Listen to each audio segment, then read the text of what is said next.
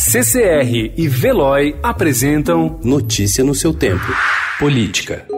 Em relação à entrevista né, do meu amigo ministro Mandetta, que é uma pessoa que eu prezo e admiro muito no último domingo, eu vou usar uma linguagem do polo. O ministro cruzou a linha da bola ali. Né? Ele não precisava ter dito determinadas coisas.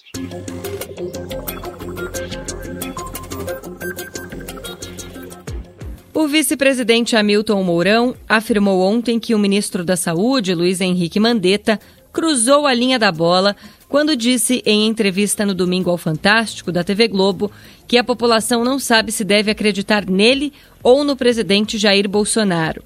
Cruzar a linha da bola é uma falta grave no polo. Nenhum cavaleiro pode cruzar na frente da linha da bola, explicou o vice. Ele fez uma falta, merecia um cartão, continuou Mourão, primeiro convidado da série Estadão Live Talks. O ministro da Saúde, Luiz Henrique Mandetta, admitiu a auxiliares ter cometido um erro estratégico ao elevar o tom do embate com o presidente Jair Bolsonaro sobre a conduta do governo federal no enfrentamento ao novo coronavírus e deve submergir nos próximos dias para sair do foco da crise.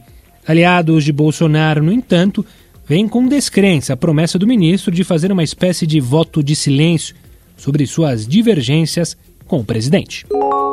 O vice-procurador-geral da República, Humberto Jacques de Medeiros, pediu ao Supremo Tribunal Federal a abertura de inquérito contra o ministro da Educação, Abraham Weintraub, pelo crime de preconceito, em razão da publicação em que o ministro insinuou que a China vai sair fortalecida da crise atual causada pelo coronavírus.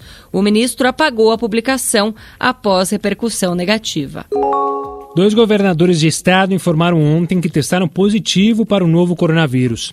Pelas redes sociais, o governador do Rio de Janeiro, Wilson Witzel, do PSC, e o do Pará, Helder Barbalho, do MDB, afirmaram ter sido diagnosticados com a Covid-19. Pertencentes à faixa etária mais vulnerável à Covid-19, ministros de tribunais superiores, a maioria acima dos 60 anos, se desdobram na nova rotina em home office. O uso das roupas ficou mais flexível, os alongamentos ganharam atenção, mas as reflexões que pautam os julgamentos tradicionais se mantêm, agora focadas na pandemia.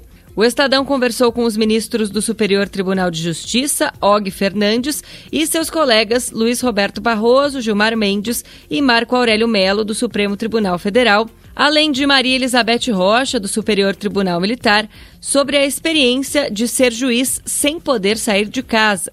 Hoje, o STF faz a primeira sessão plenária por videoconferência, uma quebra de tradição em quase 130 anos. Notícia no seu tempo. Oferecimento CCR e Veloy.